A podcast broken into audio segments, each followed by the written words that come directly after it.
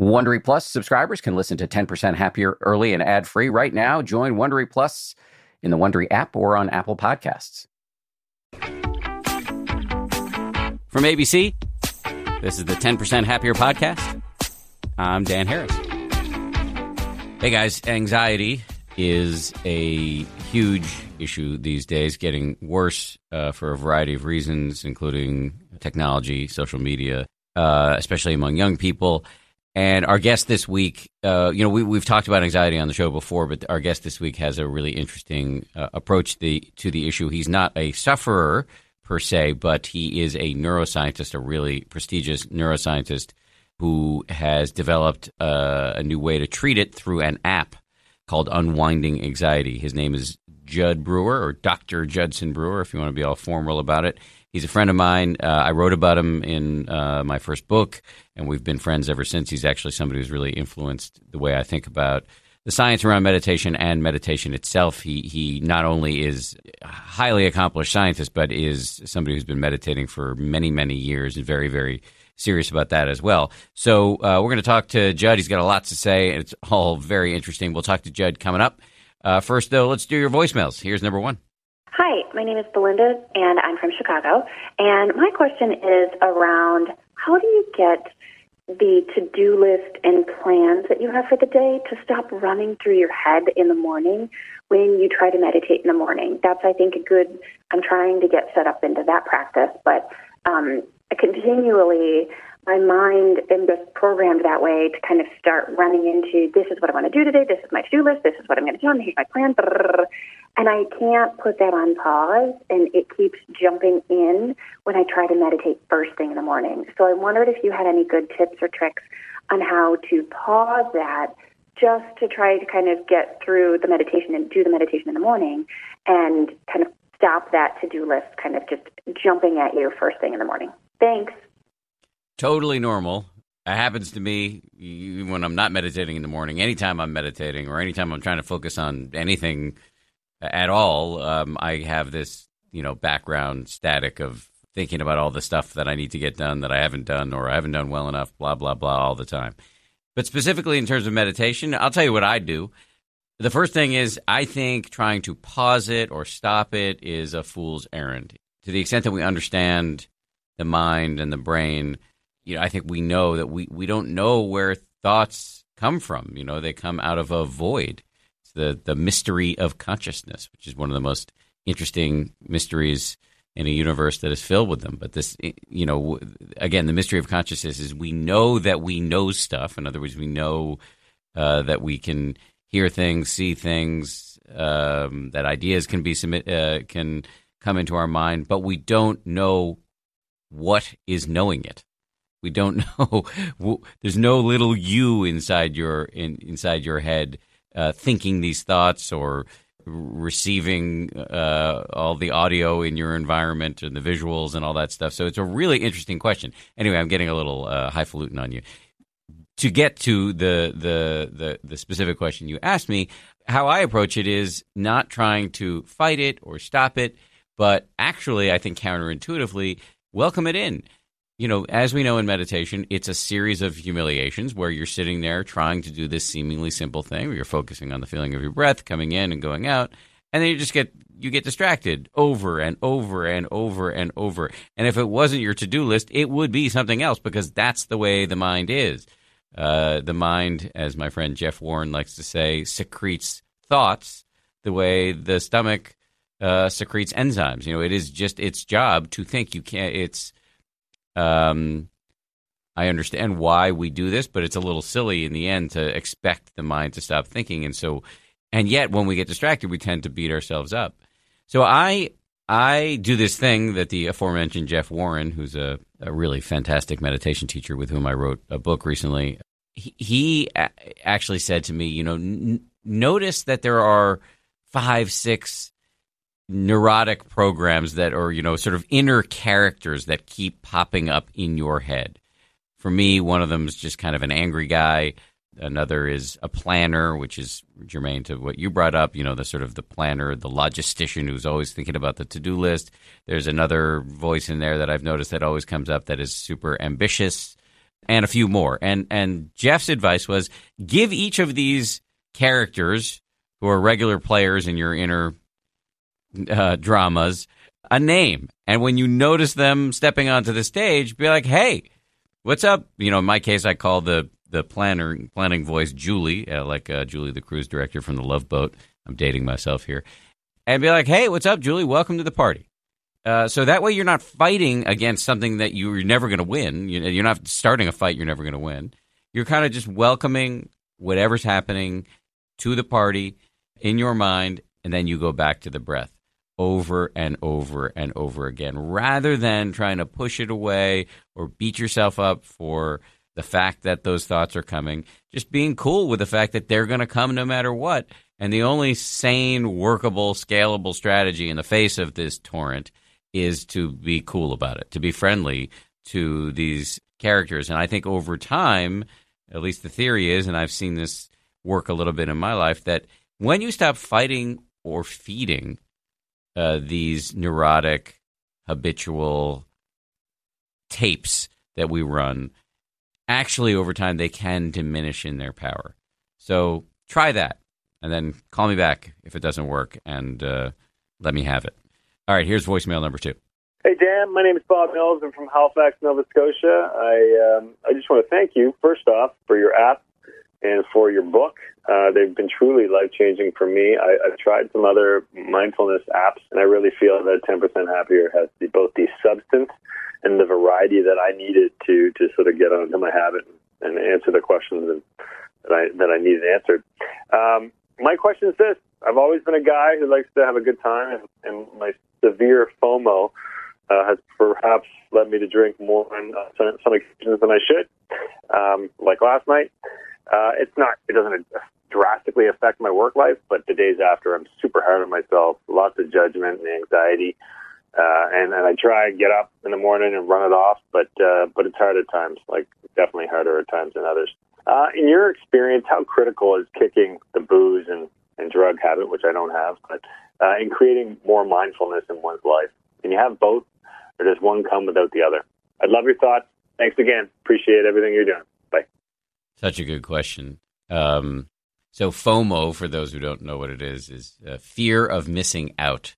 And what I take from your question is that you so badly fear missing out that you go out a lot and then end up drinking a lot.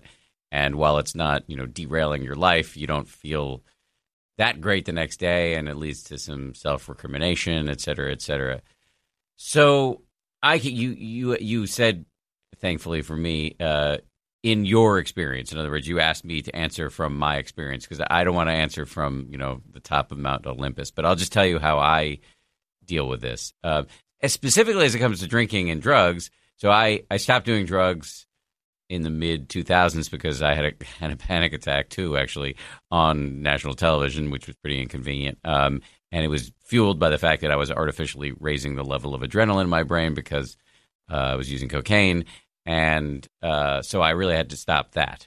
Uh, I stopped drinking because actually just the drinking just didn't agree with me anymore. So was, I, I didn't ever really have a drinking problem.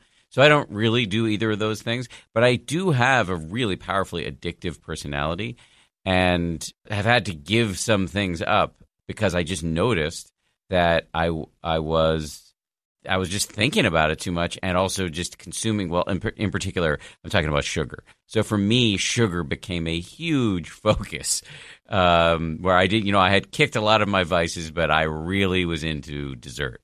But I was into it in a way that was just gross.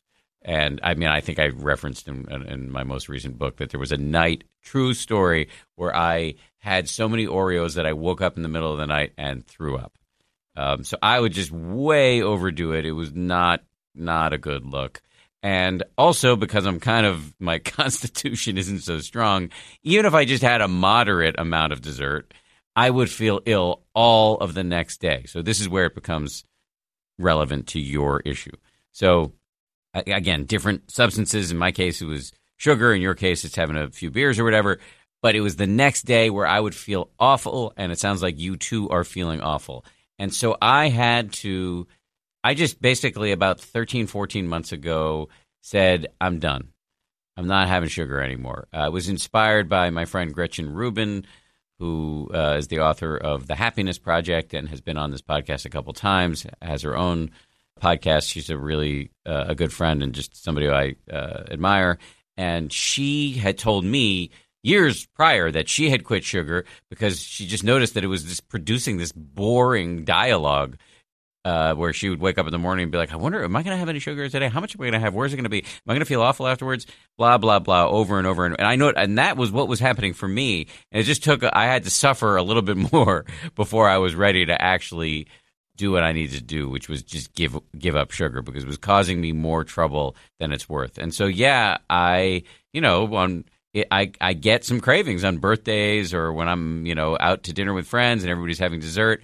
But I just know, look, I, I I'm I'm not a guy who eats sugar anymore. That's just the deal, and because I can't handle it, just the same way I can't do cocaine. You know, like I, I they have similar effect on me.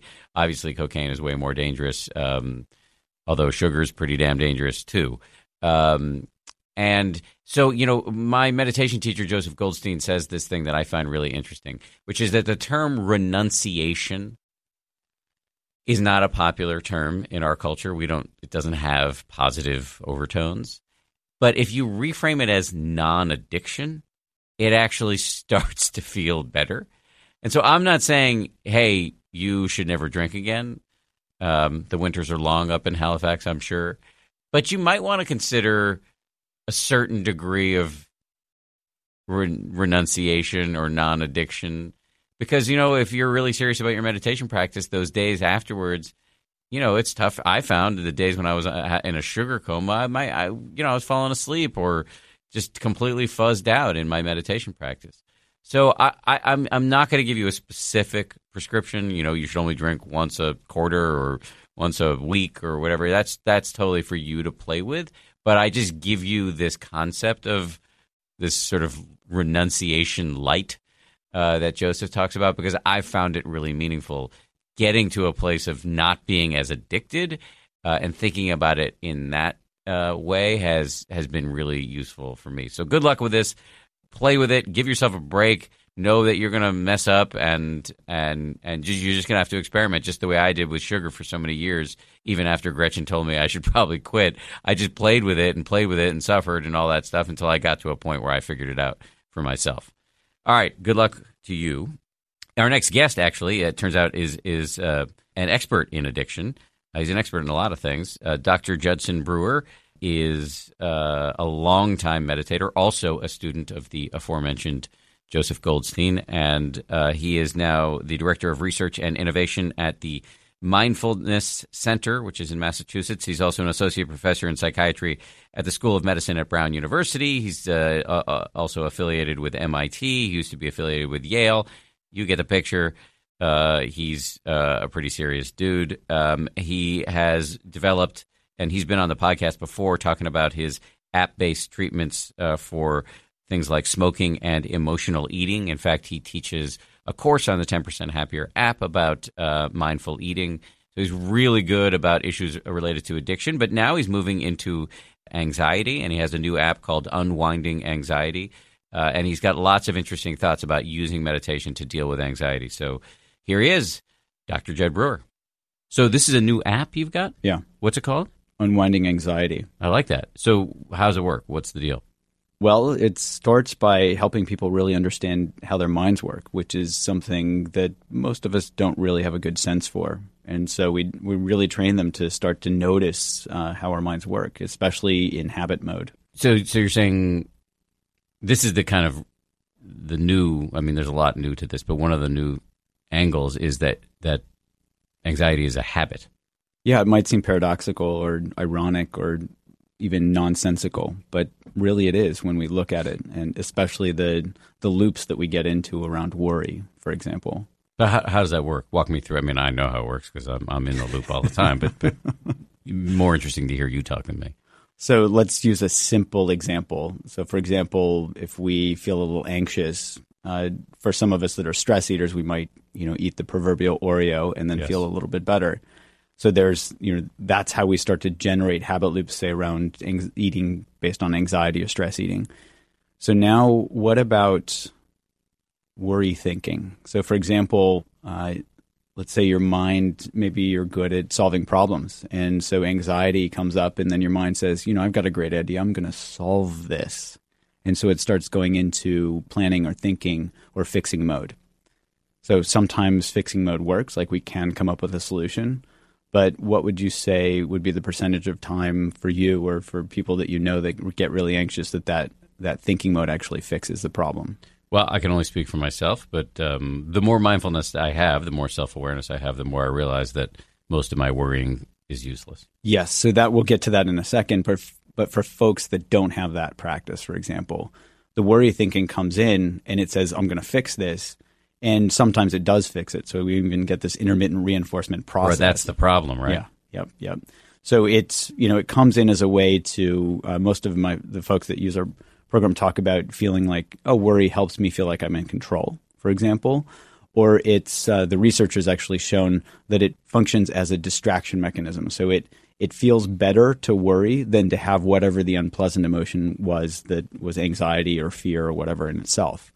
But that when that worry starts spiraling on itself, it becomes so unpleasant that it it doesn't work as a control strategy because we realize, oh, we don't actually have control over these things and then it starts to uh, feed on itself because it becomes that unpleasant emotion that it was trying to fix in the first place. And so we spiral out of control or tighten down into this tiny little ball of anxiety based on you know anxiety triggering worry triggering more anxiety triggering more worry thinking and it just spins out of control. Let's just step back for a second. What how, would, how do you define you as a psychiatrist and neuroscientist how do you define anxiety?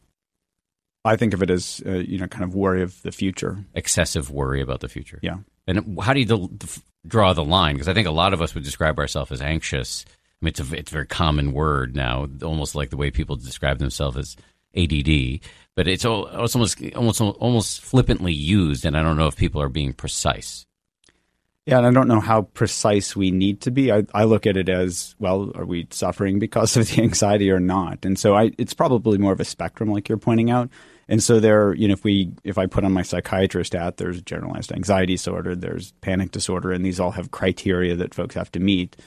But the bottom line is, if we're feeling anxious, how much is that causing problems for us? So, if people who want to use your app, it's not like they need to have a diagnosis of generalized anxiety disorder. It's just like, are you suffering because of your anxiety? Yes. But the, the interesting part of it is, if you had asked me 10 years ago, I would have told you my anxiety is what makes me whatever success I've achieved is because I'm anxious, right? So that's and you you said it before, the worry thinking works sometimes. So we get into a story about how like yeah, it sucks to be anxious all the time, but like if I wasn't anxious all the time, I'd be living under a bridge. Yeah, this is so common that I wrote a specific module about this. So, you know, some people describe it as performance anxiety or I need to be anxious in order to have drive. Uh, my PhD thesis advisor, Lou Miglia, talked about, used to talk about um, true, true, and unrelated. So we might be my anxious. mom talks about that actually. Oh, really? Yeah, okay, a lot. So we might be anxious, and we might get something done, but it doesn't mean that there's a causal connection between anxiety mm-hmm. getting us uh, mm-hmm. uh, to get things done. And in fact, you know, if you look at uh, the ultimate peak performance state, flow, for example, completely anxiety free, but I would say that's where folks are performing at their best. So there's some good evidence suggesting that anxiety might actually get in the way. We just think that it's helping. Right. So it's it's we're actually succeeding despite our anxiety. The yes. good ideas are sneaking up through the like sneaking up through the knots of worry. But actually, if you can lower the volume on the on the on the worry, inner chatter that actually more good ideas might be able to seep their way to the surface. Absolutely. And in that, anxiety is taking credit. it's just diabolical. It is. It's all the function of the ego. I mean, right? The it thinking is. mind. Yes. So, so walk me through how we break this habit.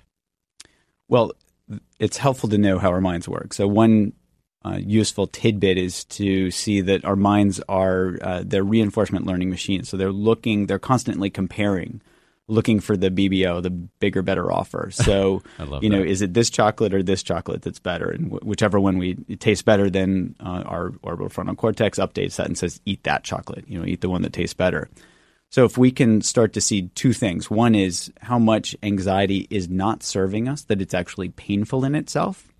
That helps diminish the value of the anxiety itself. So, we're less excited to be anxious or spiral out into worry in the first place. You even said this earlier You said, "Oh, when, the more I look at anxiety, the less I see that I get anything from it." Well, for a lot of us, especially the performance anxiety folks, et cetera, they have to really see that clearly before they're going to be convinced, and not convinced on a rational level, but their brain on a very deep level is like, "Wow, this isn't helping me." So that's one step. But the other place that we need to do is find something that's a relative reward. So, uh, for example, you know, what does it feel like when you're anxious? We've talked about a contraction versus expansion, that feeling of anxiety. Would you say anxiety is contracting or expanding? It's like horse blinders. yes, horse blinders. So it's it's narrowing, it's limited. There's restlessness. There's um, you know this dis-ease that comes with it. It's narcissistic off. exactly. At least in my case. Yeah. So that's one piece. We can start to see well what feels better than this. So for example, joy, curiosity, kindness. And as we start to see, oh, those actually feel better, our brain says, ooh, I want, I want some of that. And so it starts to not only see the relative diminished value of the anxiety itself, but it also starts to see the relative reward that comes from kindness, for example. Well, but, but the anxious part of my brain is saying if I have a problem at work and I like somehow trick my brain into getting joyous, that's not going to solve the problem. I need to actually have my mind on the problem in order to solve it. Right, but you don't need to be anxious while you have your mind on the problem. So you can start there and you say, oh, do I need to be anxious to solve this problem? And then you can look at times when you solved the problem and you were anxious versus times when you weren't anxious and solved the problem and see which one's actually more efficient. And how does the app help you do that? Uh, it walks us through, you know, the first step is starting to recognize when we're stuck in that habit loop around anxiety. So the triggers, the worry thinking, and all of that. So I think of this as we even use this three gear analogy. So if you think of driving a car, you have to get into first gear to get that car moving. So that first gear is just recognizing any aspect of that habit loop.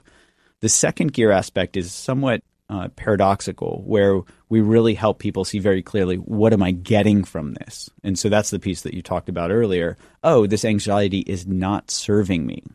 That's where that relative reward, quote unquote, of anxiety starts to diminish. Then we move into third gear when we're less excited to be anxious in the first place. Our brain starts looking for other things to do, like, oh, let's just not be anxious when we're working on this problem, or let's be kind, or let's practice, you know, really being in the moment.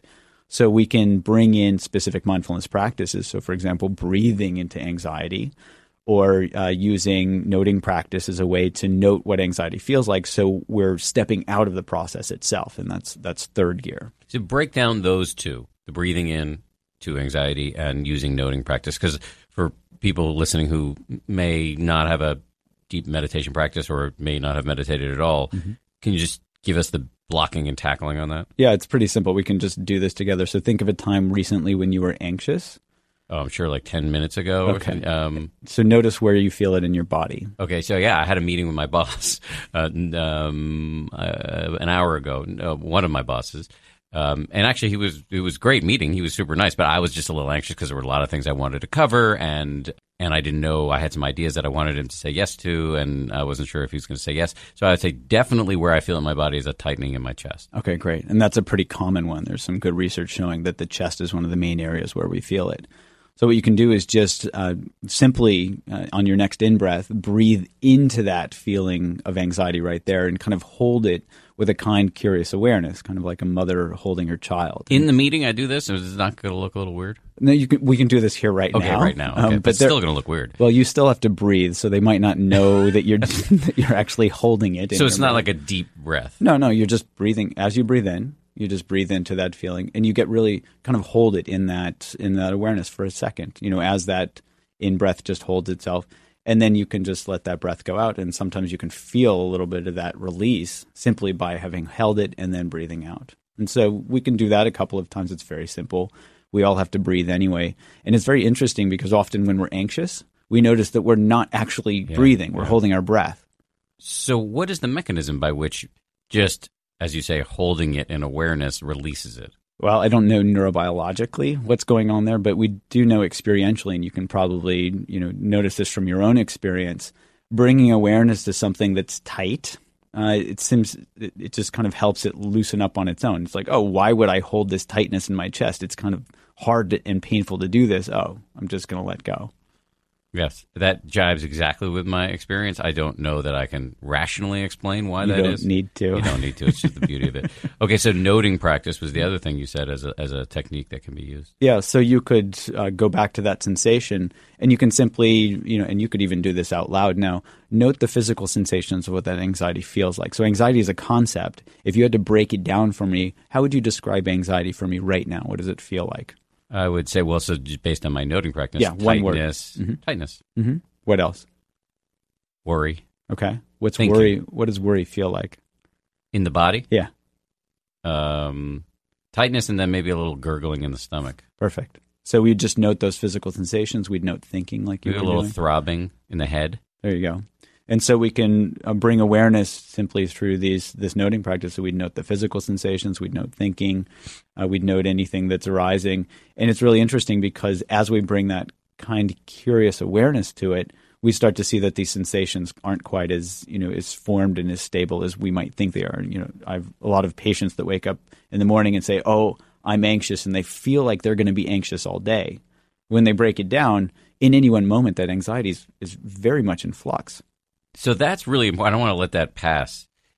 It's so important that when w- one of the many benefits of mindfulness, in many cases, but specifically in this case, is that you uh, notice that you're anxious and you immediately, your mind, if this is the Buddhist word for this, is prapancha. You, you immediately create a mental movie of a whole day filled with anxiety where you're unable to function. But if you actually just zip into right now and investigate it with some curiosity and friendliness, you see that anxiety, uh, as you're you know as you're experiencing it truly right now, is this whole circulating bouillabaisse of physical sensations and mental phenomena, and and then it all of a sudden doesn't seem so monolithic. Right. It's more manageable. Right. Because in this moment, it's constantly changing as compared to, oh no, I'm going to have anxiety today, tomorrow, forever, the rest of my life, whatever. That's the papancha. I love that word because it sounds like we're galloping off into the future. Yes. Papancha, papancha, papancha, papancha, papancha. It's one of my favorite words of all time. It's an uh, just for the uninitiated. It's a ancient Indian word from the Pali language, uh, the ti- used at the time of the Buddha, and it means. I think it translates into the imperialistic tendency of mind. So it's like the the mind is colonizing the whole future with a data point from the present moment, um, which may or may not have any basis in reality. Yeah. yeah. And so part of this seems to be seeing the difference, seeing that your thoughts are just that thoughts, that they don't you don't have to take them. The thought of I'm going to be anxious all day is if you can zoom back the camera just a little bit and see that's that's just a thought. That is a huge victory. Absolutely. So those are a couple of ways that this program, and there are many programs that teach these types of things. Um, but we link. But the, yours is the best. I want to be clear about that. absolutely. Uh, so so how many days is the app? It's we actually we're not using the term days. We're using modules, and so there are thirty main modules that start off the program, and we use that because folks that are anxious tend to be anxious, and so they think, oh no, I have to do this within thirty days, for example. But if we've formed a habit around anxiety, that can be a lifelong thing that you know that can be really challenging to break in 30 days. So we really want to have people take it at their own pace. Every seven modules, there's a quiz that says, you know, have you gotten this, this, this? If not, go back and review these modules. And so we really want folks to be taking this, you know, and personalizing and individualizing it in a way that will help them the most, as compared to, great, I've got to do this in 30 days. Go. And how much does it cost? Uh, it's about I should know this better. I think it's about thirty dollars a month, or there's discounts for folks getting a six month subscription, et cetera. Okay, so uh, you it's you don't just buy the modules and then you're done with it. Actually, it's like an ongoing. It's thing. a yeah, it's a subscription, and part of that is related to we have an online community that I moderate, and we've trained people to help support folks in the community. Uh, we have a, a weekly live session via uh, web. We Zoom as a way to do that, so folks can uh, join us from anywhere in the world, and I'll moderate that session so they can have access and ask questions, et cetera. Like, wow. Yeah, Well, that's so really it's, cool. It's something that you know we're trying to really have this be supportive and accessible, and so it, it's not just you know an app with a couple of modules. What are the things you're hearing from your users that they're finding most useful? Uh, where do I begin? I've I would I'll start with some of the things that have really blown me away. Uh, one was uh, a couple of folks have been describing how they're riding out full blown panic attacks, things that they have, you know, panic disorder where they've had this for years and years and years, and they're actually able to ride out full blown panic attacks. Well, I mean, I find that extremely interesting, although I'm a little skeptical having been through many full blown panic attacks myself. It doesn't seem, I've, I often joke, you can't hurl yourself into the lotus position when you're having a panic attack. It's like. You can't. But I think, and this is, I agree with you. I was, this is where it really stunned me because I was not expecting effects like this. But when you when you really understand how your mind works and you've really got these practices down pretty well, the noting practice, and in particular, the, one of the people I'm thinking of was using the noting practice, and she'd note, note, note, note, note. And I'm going to tell you my own personal experience with panic attacks. I started having them, I think, during residency when I was training to be a psychiatrist, and I'd wake up in the middle of the night with a full blown panic attack. And fortunately, I'd been practicing for a while at that point, and I automatically would start noting.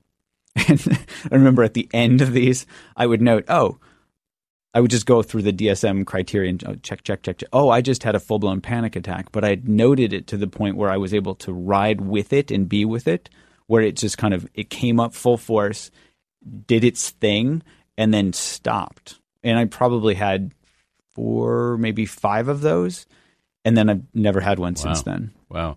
I mean, but I think for me, pan- the panic attack only happened. Well, there are two thing times when I get them. One is when I'm on live television, so it's like noting is a little hard to do when you're supposed to be talking too. Um, uh, the other would be when I'm claustrophobic. Mm, yeah. So the latter seems more workable, although I'm just so terrified that I, I, can't do anything. And I've been meditating, you know, not forever, but like nine years. That's not nothing. And I just, I just feel like I'm no match for it. Yeah, so I can't say I've had one on air, yeah. uh, and I wouldn't recommend that to anybody. Uh, I don't either. Having seen yours, it helps not to do cocaine. I'm sure. I'm sure. But I think the other piece here to have a little bit of trust yourself in is that you know these practices really build up over time, and so the thing that I I was really just really grateful for after having had these myself was that this practice just kicked in automatically on its yeah, own. Yes, yeah, it's just like so interesting. I often liken it to um, times when I've interviewed uh, police officers or members of the military, and you ask them about a, about a stressful situation, and they always say, "My training kicked in," mm-hmm. and that's what we're doing in meditation. Exactly, and it can kick in like just when we need it. I want. I know we're we're gonna. Um, we're going to talk about some of the. We're in the middle of talking about some of the responses you're getting from users. I'm going to call a tangent briefly because I just want to know: do, Are you an anxious person? Would you describe that as being something you wrestle with? Uh, absolutely, absolutely. And I would say that my my mindfulness practice has been a lifesaver in that respect. Uh, to be able to have it come up and not have it rule the day. So, but it doesn't alleviate it. Doesn't mean you never get anxious. It's that you catch it sooner. You know, it's hard to say. I'd have to clone myself and do the parallel experiment uh, now, especially because it's you know there are times where it just pops up and then it's gone, pops up and then it's gone. There are times where it sticks around a bit longer, and there are times, you know, when I'm not anxious at all, and it's it's hard to know, you know, what my new baseline is after having practiced for a couple of decades. Yeah. So you don't find yourself a week into an anxiety jag, and you're like, oh, oh, now the mindfulness is kicking in. No, no, I, no.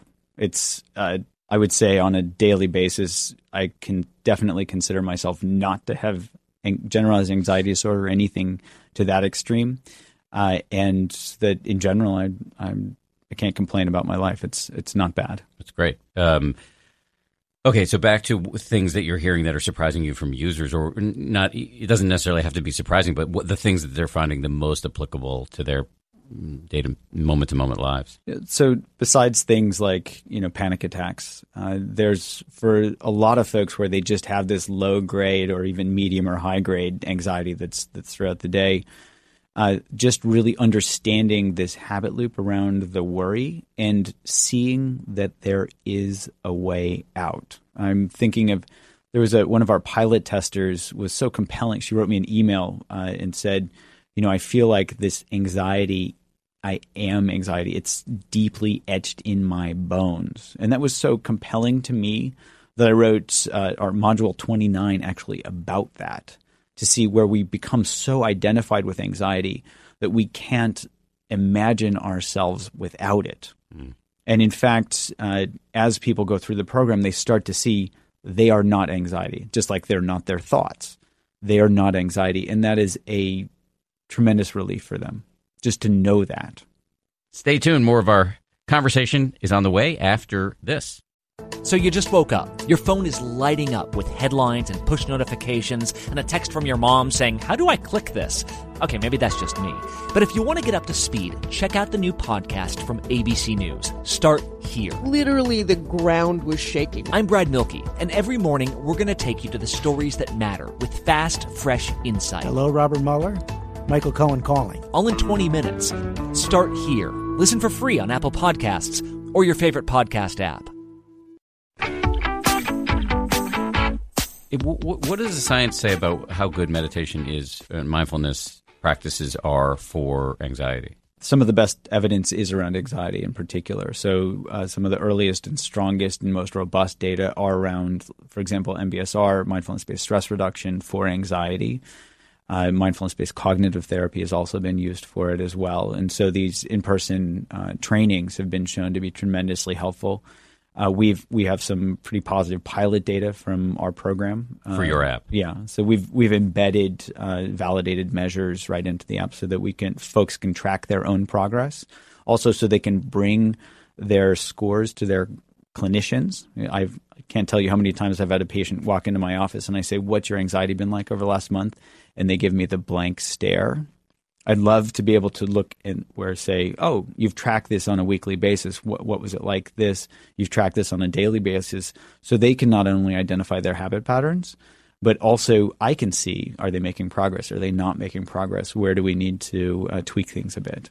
So for somebody listening to this who may have, you know, garden variety anxiety, may not feel compelled to get the app yet, uh, or may not have the money yet uh, for the app, what would you say is your general advice for uh, managing anxiety in our lives? You want me honest advice? Yeah. yeah. I. It really starts with really understanding how our minds work. I think that's what mindfulness training in general is about. And so, you know, a lot of meditation practices, a lot of noting practices to help us start to see the patterns that we've set up in our minds. We don't need an app for that. We can start to pay attention to that ourselves. And so, you know, I would say, uh, just like I talked about with first gear, just starting to recognize what our habit patterns are, what triggers anxiety for us, what is our go to? Is it worry thinking? And then starting to dive into worry thinking and asking, what do I get from this? You know, not in an, in a thinking way, but really just seeing what the results of worry are. You know, we talk a lot in Buddhism about cause and effect if worry is the cause, what's the effect of that? So we can start to see very clearly what those results are. So our brain can really see, hey, what am I getting out of this? I remember I was taking a walk with you once, and you sort of describe. I'm probably going to mangle this, so you'll correct me. That the core of your approach, because you work on, you bring mindfulness to all sorts of issues, including mindless eating. Um, the core of your approach is seeing clearly that if you can teach you can teach a person to see their own mental processes clearly they are not as owned by them and that gives you the leg up. I would even say that that seeing clearly helps us hack into the very process that's setting up these unhealthy habit loops in the first place.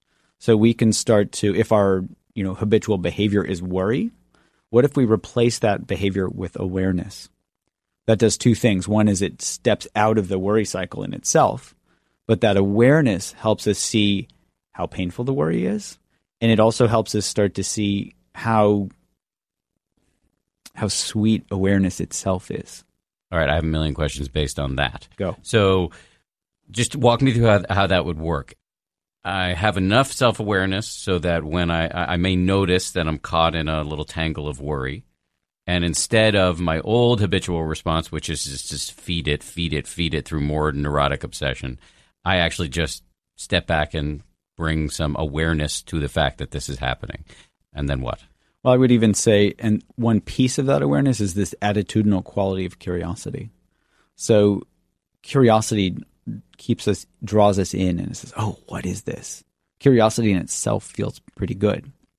So if we can tap into that capacity to be curiously aware, right there, we're not only stepping out of the process, but we're stepping into something that feels better than anxiety itself.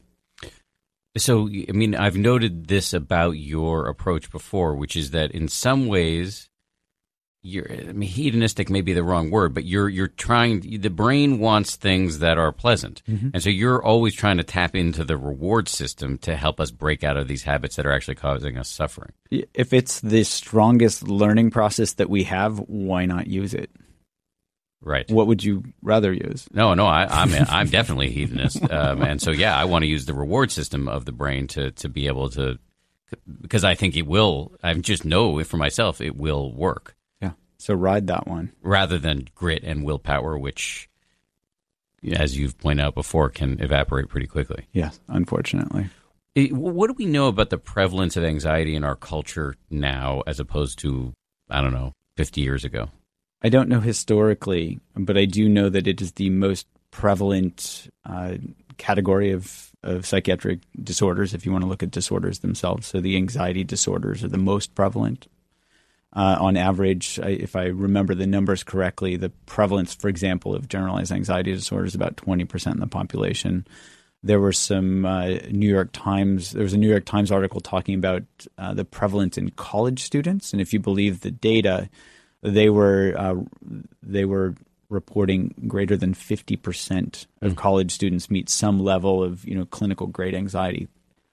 I can't imagine that college students 50 years ago were that anxious, but I don't know. They seem pretty chill in Animal House. so, what do you think's going on? Well, I don't know because I wasn't alive 50 years ago. I can say that there is a lot of so one thing we can look at the causes of anxiety. So uh, this uncertainty is a killer for folks that are anxious. Just our minds are trying, they're prediction machines trying to make sense of the world and trying to predict the future. Mm-hmm. They're trying to create stability, trying to get control. The more instability there is, so for example, just use uh, political instability. For example, if we don't know what's going to happen day to day on the political sphere, that can cause anxiety for anybody that follows that piece. If we don't know what's going to happen day to day environmentally, a uh, little less volatile than the political sphere, but there's more uncertainty with the environment, for example, now. That increases folks' anxiety and we can apply this to any aspect of our life. So if we don't know if we're going to have a job tomorrow, that causes anxiety. If we don't know if we're going to, you know, if our relationship is on the rocks, or that can, can pay off our student loans. Yeah, all of those things. So anything that increases the likelihood of of instability or unpredictability, that's going to uh, relate in, and be proportional to anxiety. What role, if any, do you think the proliferation of technology and social media play in anxiety, especially among young people? Well, there are a couple of new pieces there that we haven't had before. So, what is it? FOMO, the fear of missing out. Mm-hmm. So, one is the uh, the availability of information. We've never had access to information like we do now. And so there's this whole thing about, oh, if I don't know everything or if I'm not up to date, there's this worry that we're you know that we're going to miss out on something. So that's one piece of it. Or you're seeing pictures on Instagram of all of your buddies at a party that nobody invited you to. That doesn't help either, right? And there's also uh, this you know we can talk about technology addiction. That wasn't around, you know, what smartphone. The iPhone came out in 2007, so we've only had the ability of these. I love the term, the weapons of mass distraction. Yeah. We've only had that for a decade and so that's completely new. It's burst onto the scene. You know, uh, texting is now more addictive or more dangerous than drunk driving. You know, so we, we see all of this just completely swooping in. I don't think anybody had idea an idea about how uh, massive this was going to be. Do you have thoughts on how we can use mindfulness to manage our relationship to technology? you know that uh, that phrase from Princess Leia comes to mind. Help me, Obi Wan. You're my only hope. I really because these are these are being engineered on such a rapid scale to increase the addictive potential of these things, just as companies try to compete with each other to be more and more addictive. Uh, there are a couple of, you know, if you think about it, you can, you know, large companies that have user bases of a billion or whatever can do a, a study in a single day where they have you know sample sizes of 100,000 where they can test A versus B, A versus and they're doing this constantly. So the rapidity with which this stuff gets iterated on is is mind-boggling. so in, the only thing that I see that's going to help us be able to to work with that, this isn't about you know setting up government regulations or, or you know asking companies to uh, police themselves because this is their revenue stream generally. You know, for a lot of these, so. I would say the only way that we're going to be able to to be able to work with this is to really understand how our minds work and watch them, you know, watch our minds so we can see how we're getting sucked into this and then we can use the same process that we were talking about with anxiety. We can start to see, oh, what do I get when I'm, you know, addicted to my phone? I'm, I'm thinking of a, a, specific example. There was a, a resident physician that I was um, that was working with me, who was um, she was she woke up one Saturday night. She was uh, from a daydream, basically, where she said that you know I was standing in the kitchen. My two kids were at the dining room table and I was away from the table checking my news feed. And I woke up to the fact that I am completely disconnected from my kids. And that was such a wake up call for her to say, wow, look, how, how did I get here? You know, like that was the, the gutter, the proverbial gutter for her. That was a big gut check where she really, you know, it motivated her to really change that, that behavior herself simply by waking up to it. So we're talking about waking up, seeing that process clearly, it's it's the exact same for technology as it is with anxiety. So it's not there's not some magical. I mean, Obi Wan's not going to show up with a lightsaber. Basically, you you just have to use the tools of mindfulness, the sort of daily reps of learning how to see what's happening in your head so that you it doesn't own you. And so for me, I'll just say like I am checking my phone all the time, mm-hmm. but sometimes I notice, why am I doing this? Like, right. I'm not getting anything out of this. I'm just doing it to do it. Why not just like put it away and um, just be alive for a minute? So each time you wake up and to that, that helps to help you become disenchanted with the process, and then you get get more control. And if you have control over your mind, you know, where you through these awareness practices, then it doesn't matter what technology throws at you because your mind will know what to look for. Disenchantment is such a great word. Can you just unpack it? I would say uh, not being, you know, I think of Pepe Le Pew, the uh, the cartoon skunk who would, you know, float through the room at, at the scent of that uh, the female cat. You know, where it's like we're completely enamored and enchanted and under the spell of what you know, whether it's technology or or our minds or whatever uh, the disenchantment is simply uh, seeing that that scent is actually rotten. Oh, wow! Why you know this is what's drawing me in.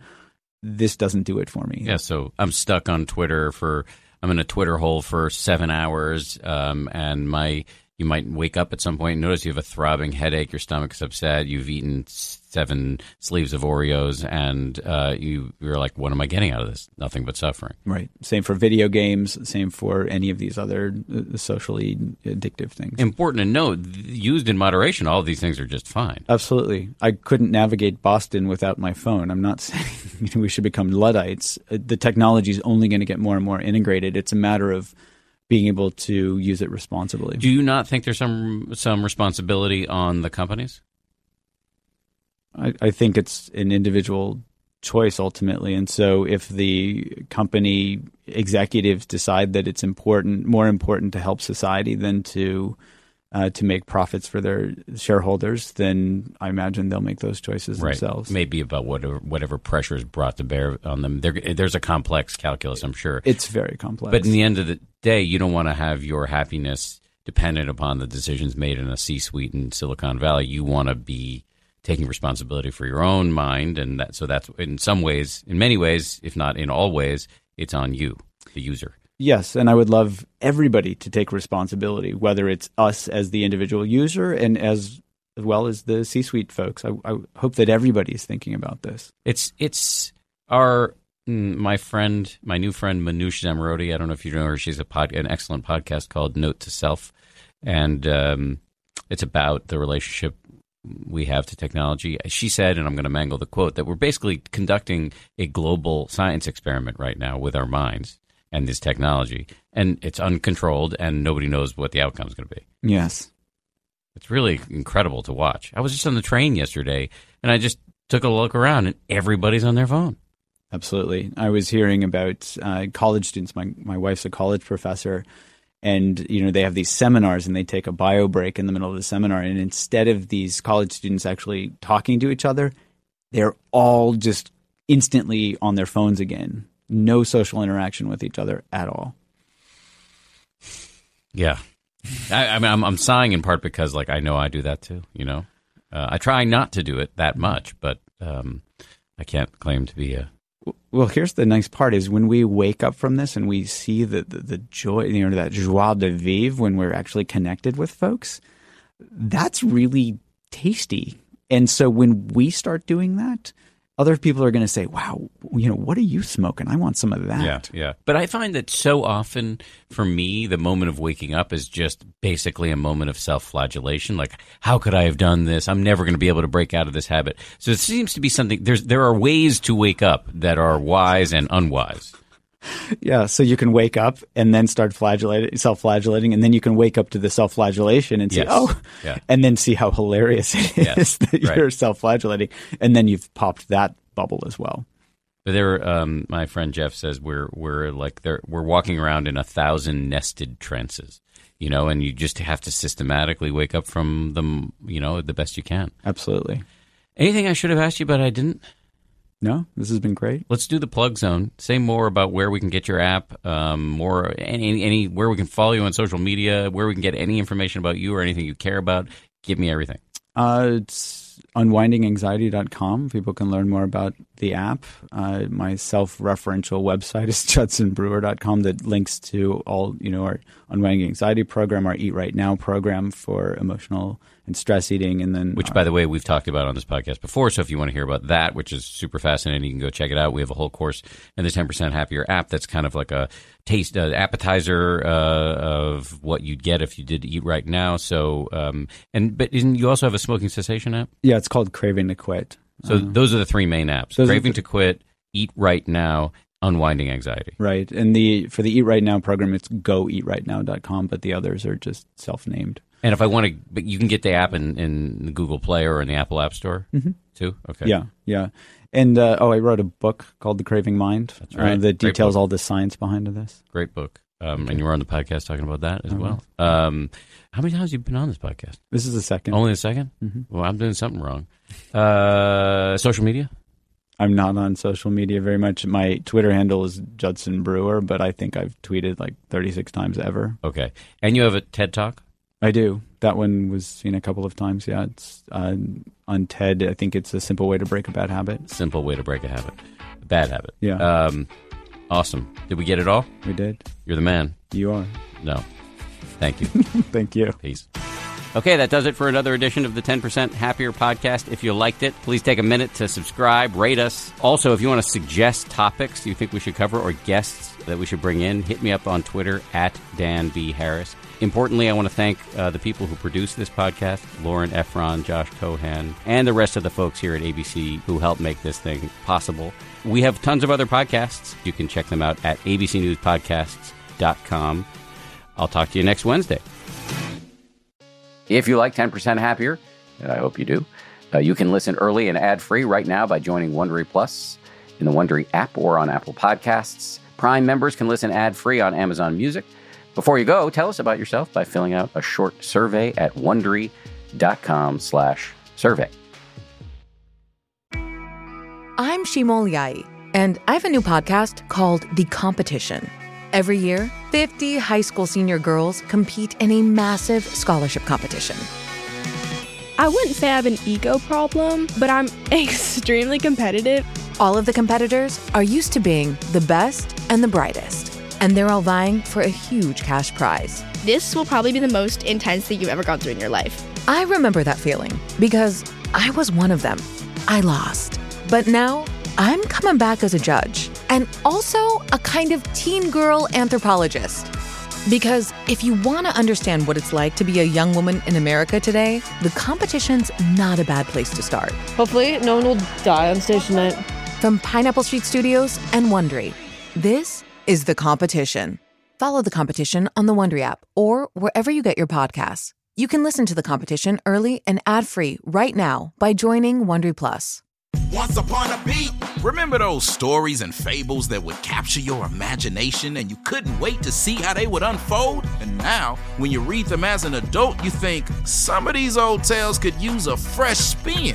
We have a perfect podcast to bring you the stories you remember, remix, and reimagine for the kids in your life today. Join me, DJ Few, and my trusty turntable, Baby Scratch, as we spin up new tales in the New Kids and Family podcast, Once Upon a Beat. Wondery and Tinkercast are bringing you a jam packed, music filled weekly party where hip hop and fables meet. It's Once Upon a Beat. Follow Once Upon a Beat on the Wondery app or wherever you get your podcasts. You can listen to Once Upon a Beat early and ad free right now by joining Wondery Plus in the Wondery app or Wondery Kids Plus in Apple Podcasts. Once Upon a Beat.